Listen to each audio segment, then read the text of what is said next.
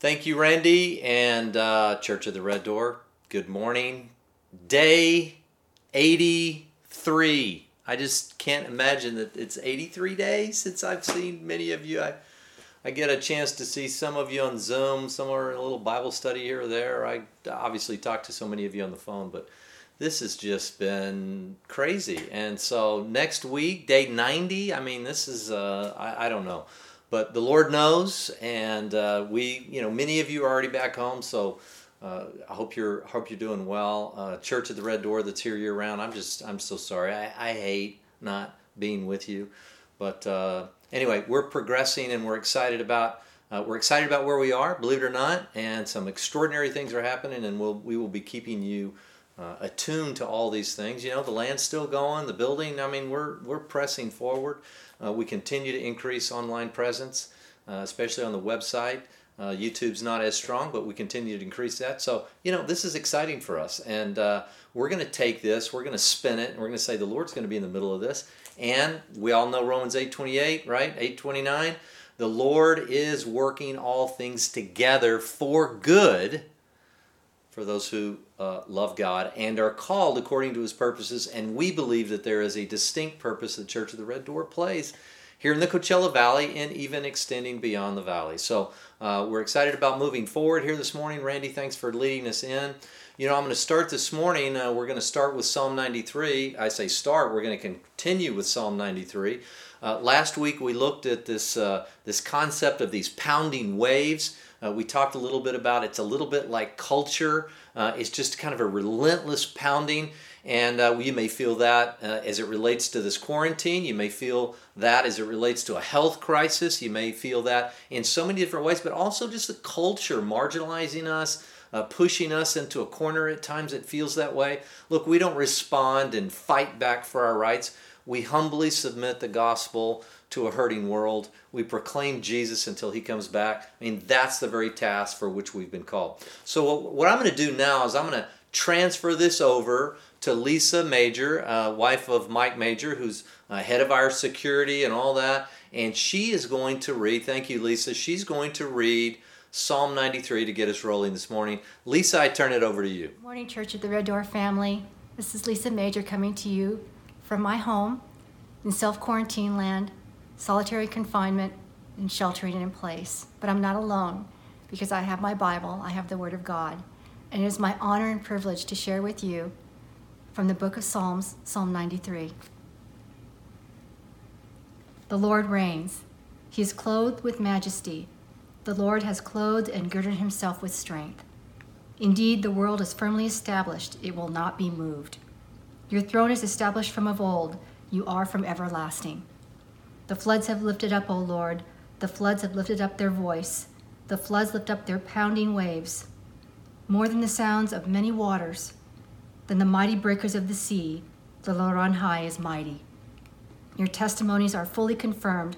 Holiness befits your house, O Lord, forevermore.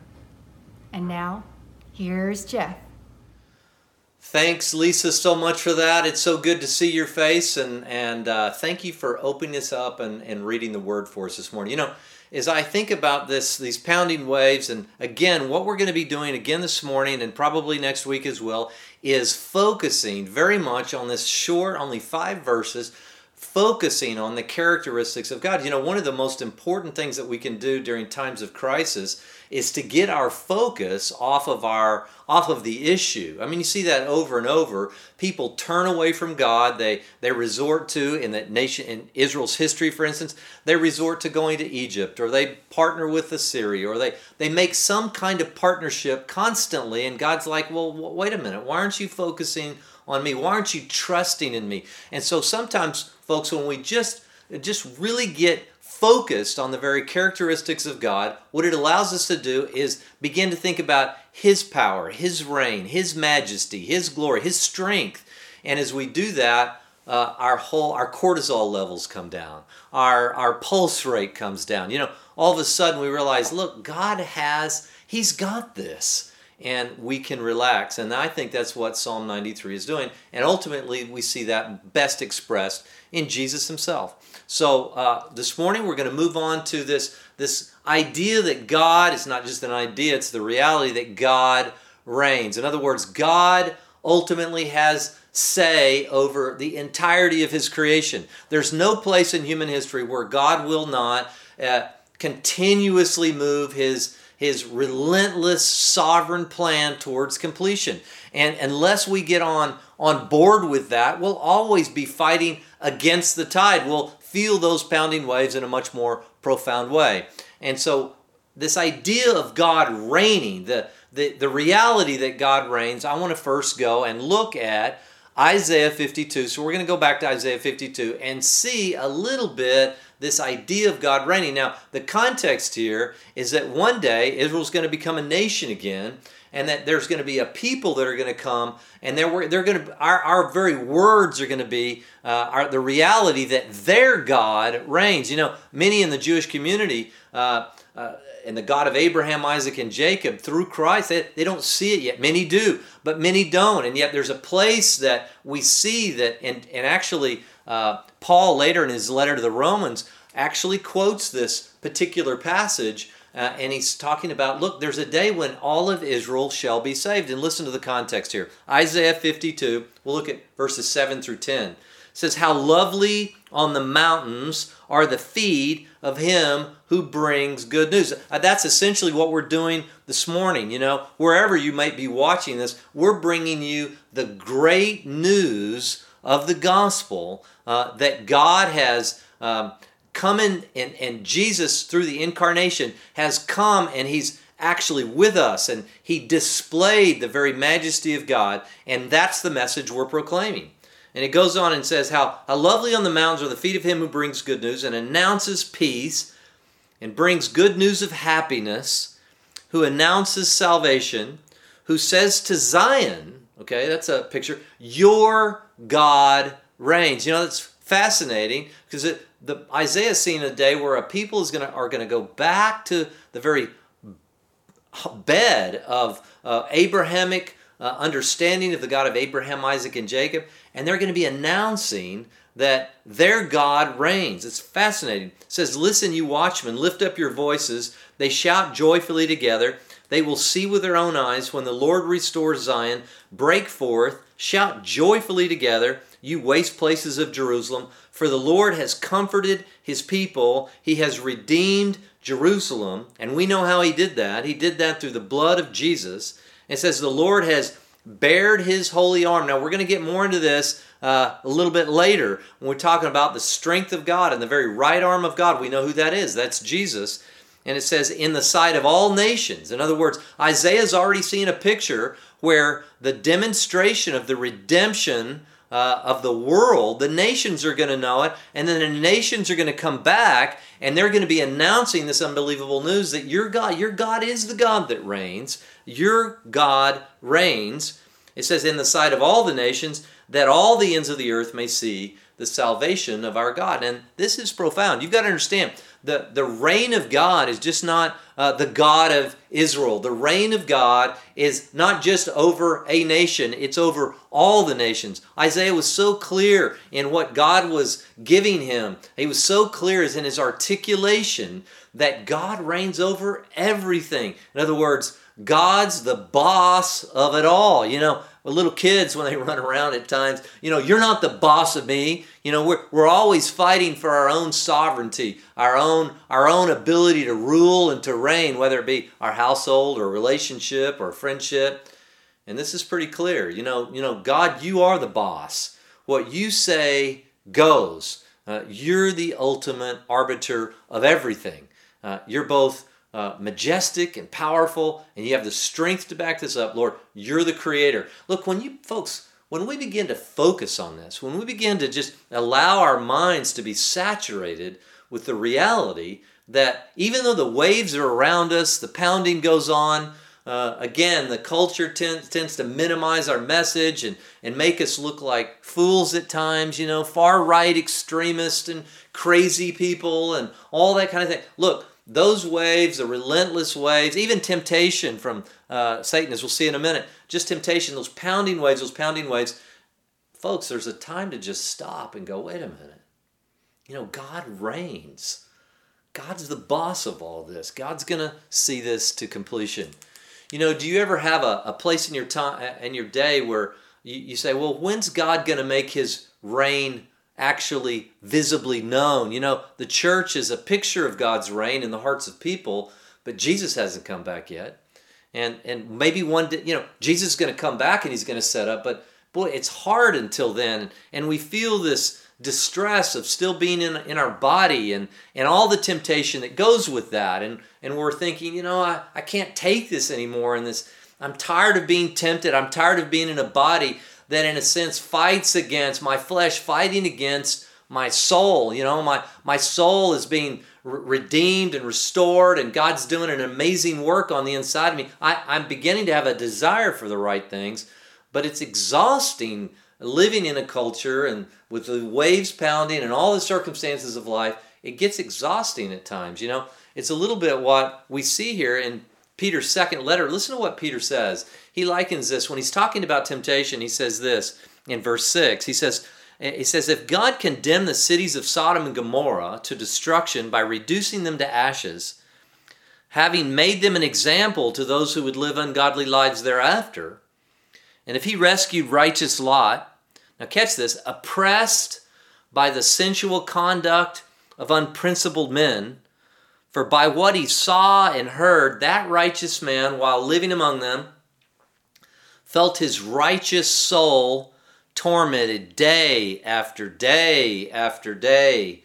By what? By their lawless deeds. Well, then the Lord knows how to rescue the godly from temptation. So, what Peter is saying, he's saying, look, if, if God went back and intervened in the in the lives uh, in the life of Lot and his family. If he if he was able to do that because he was just being tormented by these pounding waves, you know, I mean, just unprincipled men constantly, just as this relentless pounding, you know. If he could do that with Lot and knew how to rescue Lot, he can certainly bring us up out of our well out of these waves and and we, we will rise above the waves folks uh, this is the picture that we have in god this is the picture of god's reign god will come back and reign one day and in the meantime in the meantime where he may rule and reign in our hearts and that's essentially what the church is is just a people a called out people who god reigns and rules in their hearts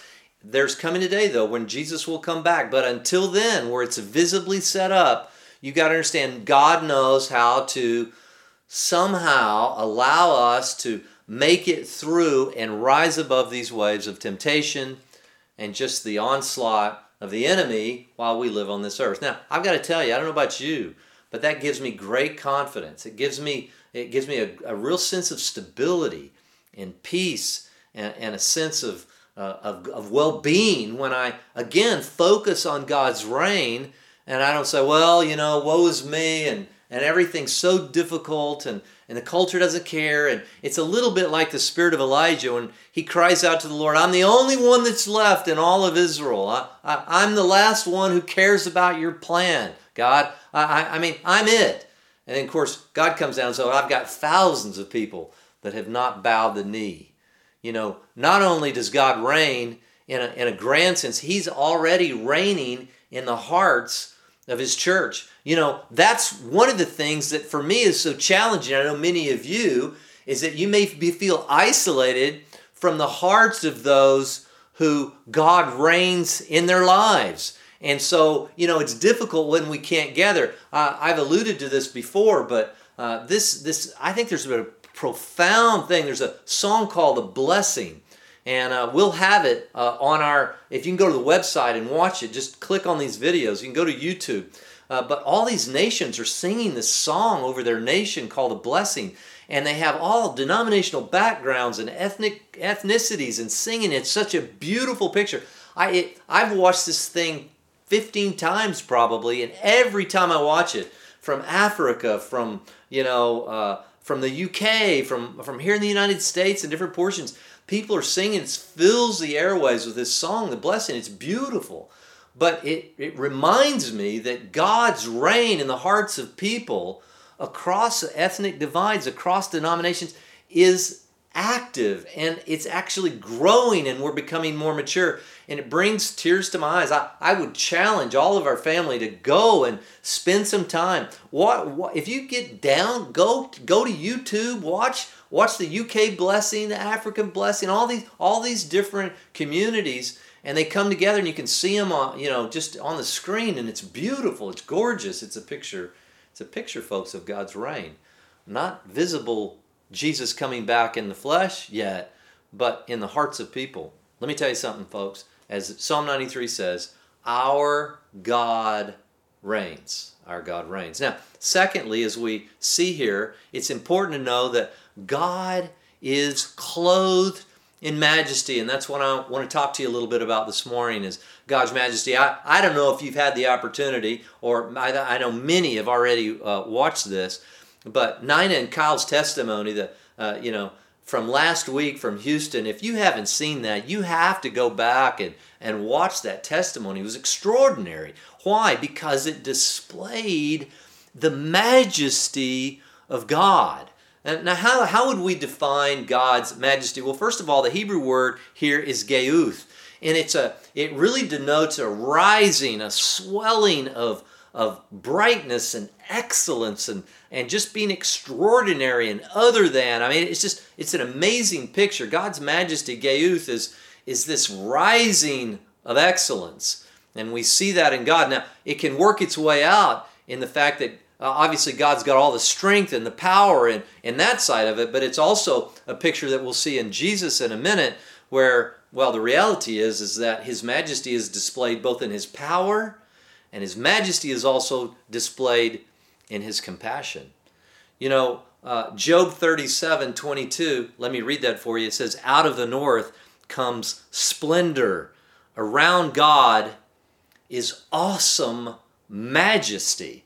This amazing excellence. You know, we see so much in our world today. I see so much in my own life I go, that doesn't rise to excellence. That behavior, that attitude, that it doesn't rise to the majesty of God. And I can get pulled down by my by my own struggles. I can get pulled down by my culture around. I can the pounding of the waves can come both from outside and the pounding of the waves can sometimes emerge from the inside of us. Our old desires, our old thinking, our old patterns. And sometimes it can draw you down and that's the moment that you that we, folks we have to hit our knees and we have to look up and go, no, His excellence and His majesty. I mean, there it is. I mean, God is an awesome majesty, awesome excellence. And the world just can't see it. You know, Isaiah saw it clearly. Isaiah 26, verse 10. He says, Though the wicked is shown favor, in other words, God pours out his blessings on both the, the righteous and the unrighteous. And, but he doesn't learn righteousness. He deals unjustly in the land of unright, uprightness. He does not perceive the majesty of the Lord. Simply can't see it. He can't see God's reign. He can't see God's splendor and excellence.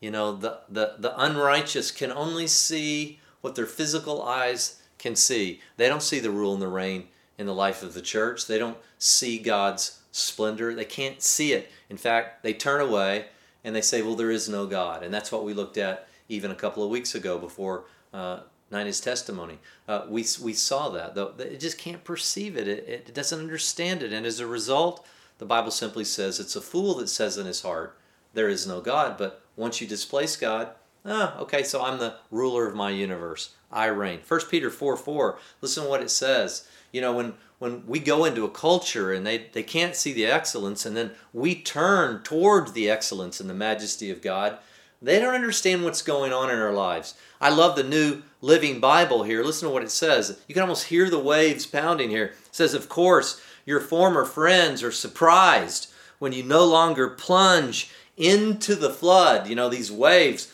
of wild, destructive things they do, and they slander you.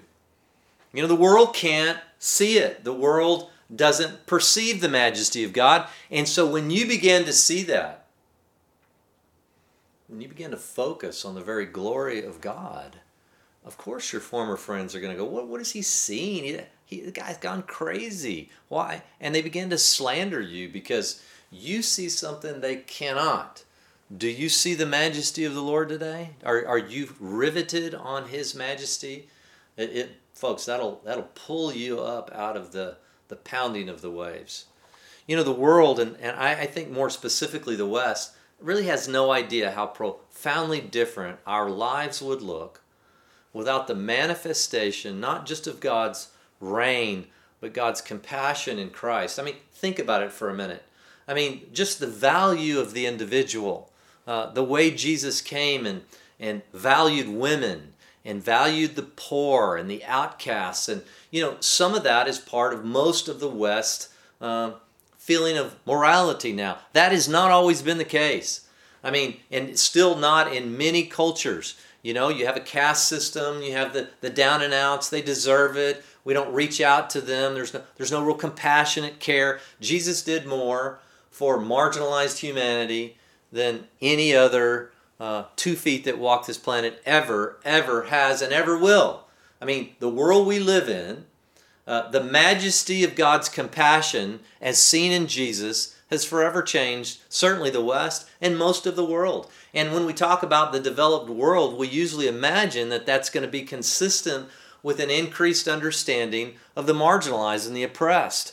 And, and why is that? It's because of Jesus. It's not because of humanitarianism. It's not because of a, a new ethic. It's not, it's it for thousands of years, people were sacrificed. It's not just it's not just women and, and ethnic minorities, it's children. I mean, children were so uh, marginalized and so abused. I mean, we even see during the time of Israel the sacrifice of children to the gods. And of course, we still have much of that even in the West. I mean, we sacrifice our kids for the sake of convenience.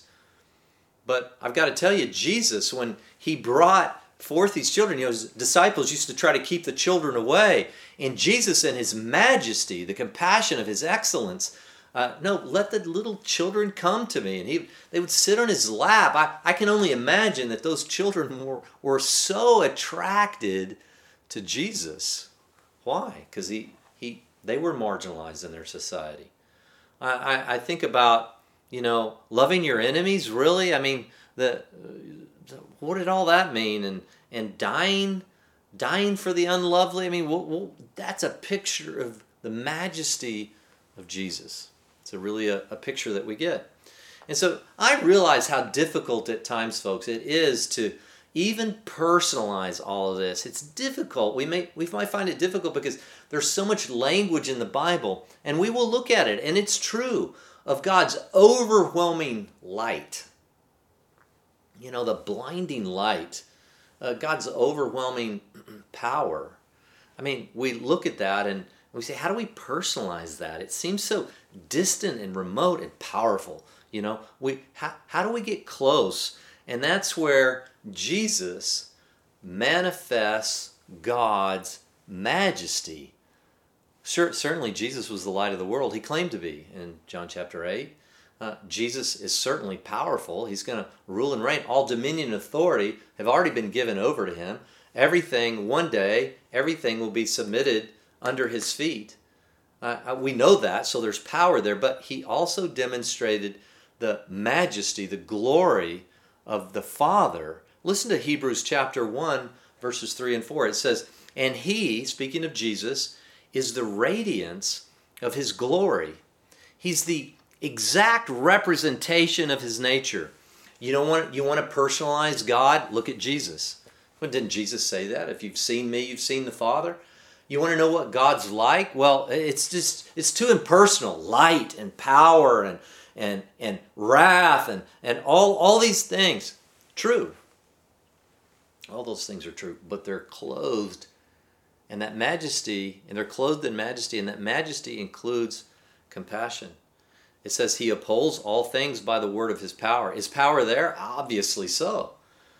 He says, when he had made purification for sin, of sins, he sat down at the right hand of what? The right hand of the majesty on high, having become as much better than the angels as he has inherited a more excellent name than they. Now, what does this mean? It means that Jesus is an exact representation of the Father, of the Father's majesty, both in his ability to rule and reign, and dominion and power and authority, and yet in the beauty of his of his condescension, you know, moving down and actually living among people, caring and, and reaching out and touching the unlovely. To imagine that God in his infinite power and his authority over over all the created order could could come down and, and actually just mingle with the the completely marginalized, the the unlovely, nobody the people nobody would ever want to even come near. That's the majesty of God. That's the picture. Now, is God light? Of course, God's light. 1 John 1 5. What's it say? This is the message we have heard from Him, and it's the message we announce to you that God is light, and in Him there is no darkness at all. It's His majesty. It's His it's rising excellence. It's this glory. It's this groundswell of. Now, folks, are you are you riveted on that?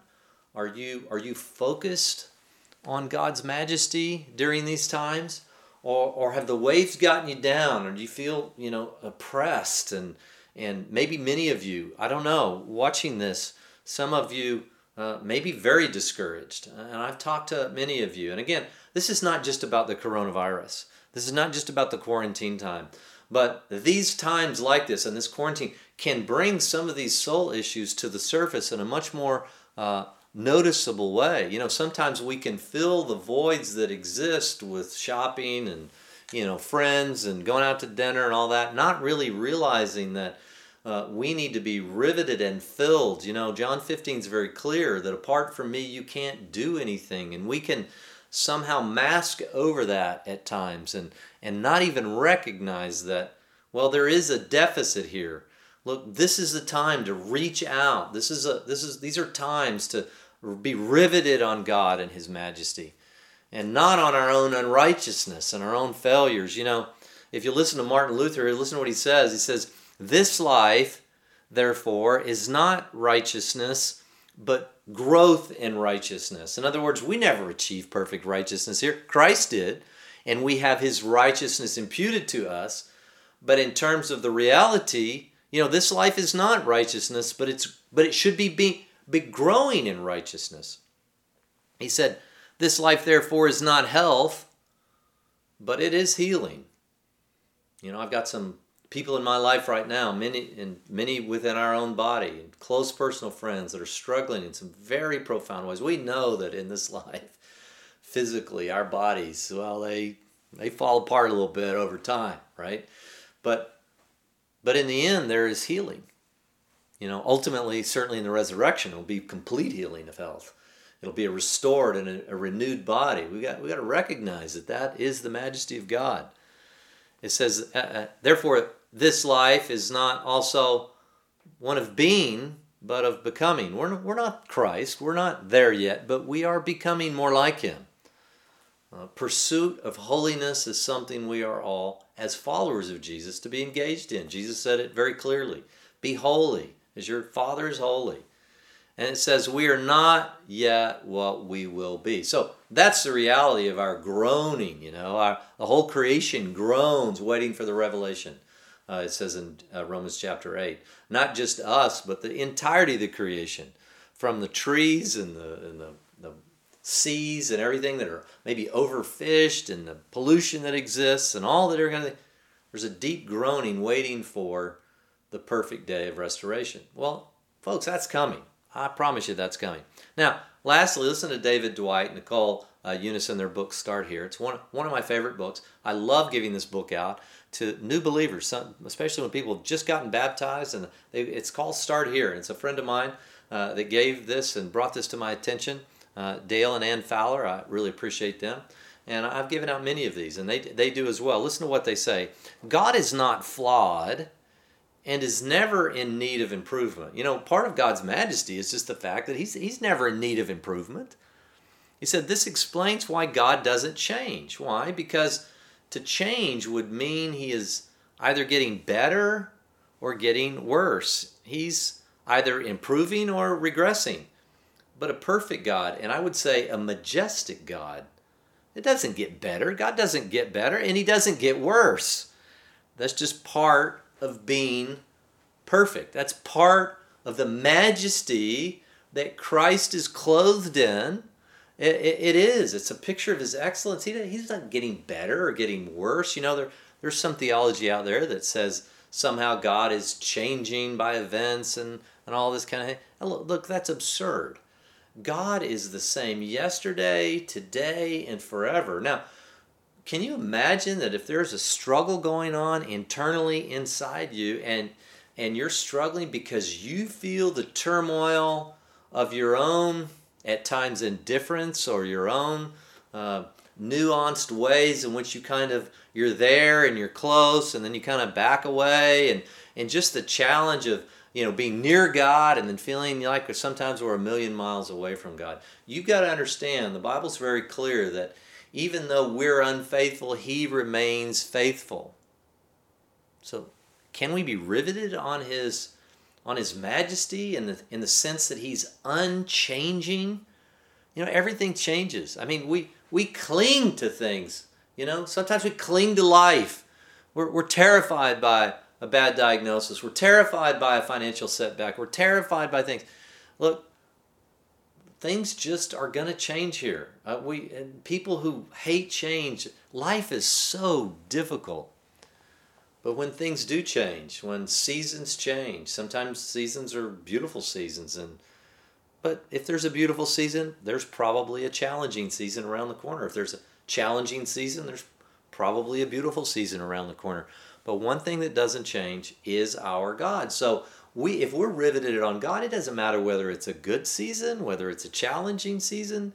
We're not dependent on that. We rise, we rise above these waves and we cling to the one who is unchanging. I think that's the that's what I'm getting here from Psalm 93.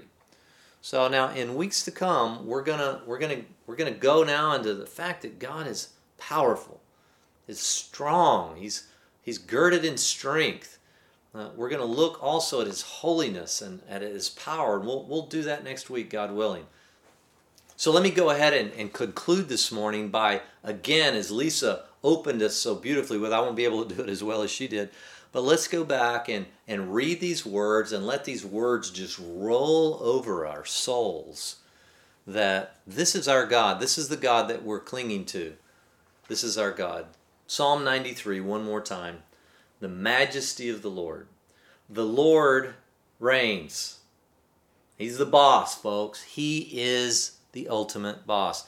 He is clothed with majesty, with excellence, with power and authority.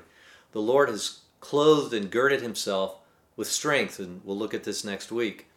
Indeed, the world is firmly established. It's, it's not going to be moved. It's a little bit of what we talked about already today. Look, God's unchanging and nothing's going to move him off of his plans.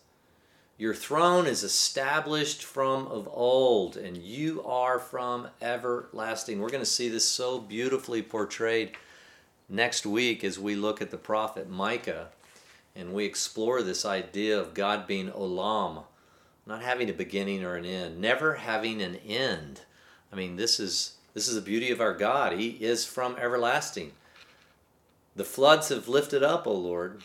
The waves pound. The floods have lifted up their voice, and the floods lift up their pounding waves. Uh, Psalm 1 says, Well, the nations are always in an uproar. It's not going to change, folks, while we're on this on this little planet, this spinning mud heap in rebellion to God. That's not going to change. Not until Jesus comes back and makes his rule manifestly understood by everybody. But more than the sounds of many waters, than the mighty breakers of the sea, the Lord on high is mighty. So, way more than these pounding waves, there is a greater body of water, if you will, and that's the creator of the universe. And He is on high and He controls it all. Your testimonies, and that's just the witness, what you say about reality, depending on your translation, are fully confirmed. Holiness befits your throne, O Lord, forevermore. So, look, I hope this morning has been an encouragement to you. I, I pray that you, again, just let, let's be a worshipful community. Again, let me challenge you go back, watch it, watch all of them. I mean, I watch the blessing on YouTube. Just type in the blessing, UK blessing, and the African blessing, and all the different, all these different nations that are coming together, and get a sense of the totality of God's reign and and the majesty that emanates from that is we it feels like I got to be honest with you it just feels like with this song the blessing and, and this quarantine and that the fact that they coincided and they came together and then the it just I've never in my entire life felt such a sense of common union and we will we will take communion together next week. Common union among other people where the rule and the reign of God already is in their hearts. It's overwhelming. I, I pray you're as moved by it as I am. Let me close in prayer and let me again say we miss you we love you uh, let's close. Father, we thank you for this morning. I thank you for Church at the Red Door. I, I, I thank you for your incredible display that I see of your majesty living in others. Not perfectly like Jesus, but Lord, I see facets of your majesty in so many of your friends. It's one of the reasons it's so hard not to together because I need to see all your majesty displayed in your people. So Lord, those that are struggling, those are those that are really having a hard time, Father, reach out to them today. Be with them, encourage them. Lord, I'm asking you that you bring us back together in your timing and in the way that you want us to, whether that be uh, house churches and satellite churches, whatever our future looks like, it's in your hands, Lord. We're not going to fight against you. We're going to go with you, trusting that you have a better plan for us than we can ever imagine. So, Lord, I'm, I'm thankful this this morning. We love you, Jesus. We lift you up. Amen. Amen. Church of the Red Door, have a great week. Can't wait to see you in my mind's eye next week. We're here for if you need anything. Love you so much.